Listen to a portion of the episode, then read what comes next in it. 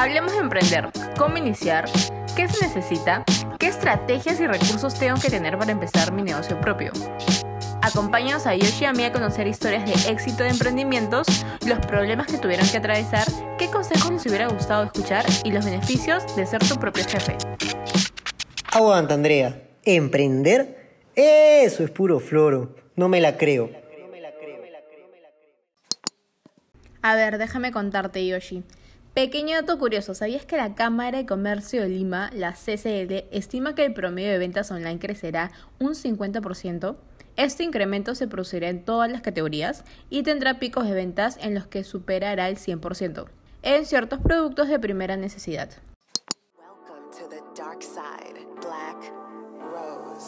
A mí no me convences con esa estadística. Esos son los mismos números que las grandes corporaciones te venden para que inviertas. ¿En serio vas a creer eso? No te pases, pues. Mira, ahora lo que se tiene que hacer es ahogar. Si no, ¿cómo? ¿Cómo hacemos? ¿Después de dónde sale la plata? Además, ¿qué hago con esos números?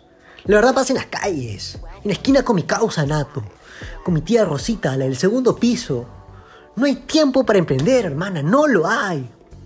Recuerdo una vez que mi padrino se metió en un negocio al de la distribución de productos, sí. Si supieras, si supieras cómo terminó después de eso. Terminó endeudado hasta el cuello. Nunca había visto a alguien tan mal. Y tan solo hace dos años, mi pata se metió a esas redes. Estas redes con un montón de gente. Las famosas redes de mercadeo. Me invitó a charlas. Olvídate. Eh, eran coliseos enormes. Habían montones de gente. Conocía las cabezas ellos estaban dando discursos motivacionales, cursos. Tú los veías y tú decías, ¿quiénes son estos? Los futuros Nelson Mandela. Ah, qué bestia. Es más, me dieron premios, me dieron puntos para canjear. Incluso en una oportunidad me invitaron a una cena. Había un montón con millones, pero con una posición mejor. Eran más rankeados. Incluso un amigo de mi pata demostró su billetera. Puro billete de 100. Yo vi eso y dije, wow, acá la hago acá soy. Yo me veía como el personaje Ludacris en Rápidos y Furiosos, 5 o 6, cuando estaba sacando plata de su cajero y de repente el cajero no paraba de botar billetes y billetes y billetes. Yo me veía así, yo, ya era. Entonces eh, me sentí importante. Emoción, la plata, fue acá. Pero los meses se cayó todo. Todo. Fue horrible. Sentí que me mintieron la comisión de las ventas las perdí.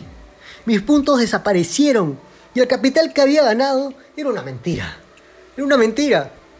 Me sentí como Carlos Alcántara de a su madre. Cuando estaba practicando actuación, estaba haciendo parte de una obra. Y en eso cuando la obra se iba a presentar, él se dio cuenta que lo habían estrafado, que no había nadie. Me sentía así, peor. Por eso te digo, yo no creo en eso de emprender.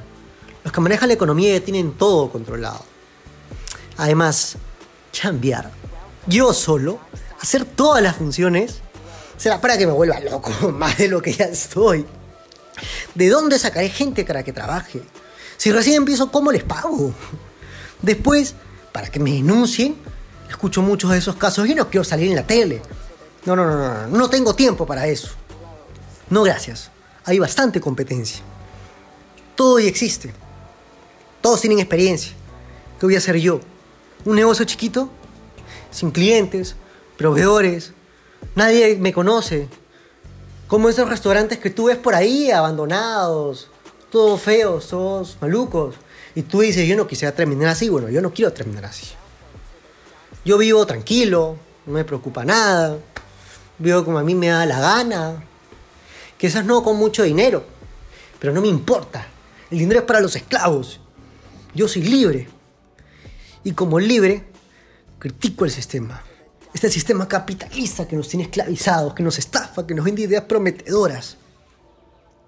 Que ese sistema se quede con los ambiciosos y engurrientos consumistas. Por eso te digo, emprender ya fue. ¿Qué tanta cosa con tu propio jefe y eso? Yo ya soy mi propio jefe. ¿Qué más hay a decir ahora? Lo que me vayas a decir, ya lo sé. Emprender no funciona. ya te quiero ver. ¿Qué harás para convencerme? Según tú estoy equivocado. Me intriga saber. Dentro de todo me da curiosidad a quién me traerás. Uf. Eso, eso va a ser verdaderamente algo muy interesante. ¿Saben? Ya, antes de irme, porque seguro están aburridos de escucharme. A un tipo como yo. Andrea me trajo acá porque ella, está segura. Ella me va a demostrar acá de que en verdad los emprendedores sí existen. Y sí puedo desarrollar algo bueno, algo chévere, no todo es puro floro. Bueno, si es que logran su cometido, su misión, entonces para mí todo era un milagro. Así que, ¿listos o no? Acá empezó la cacería.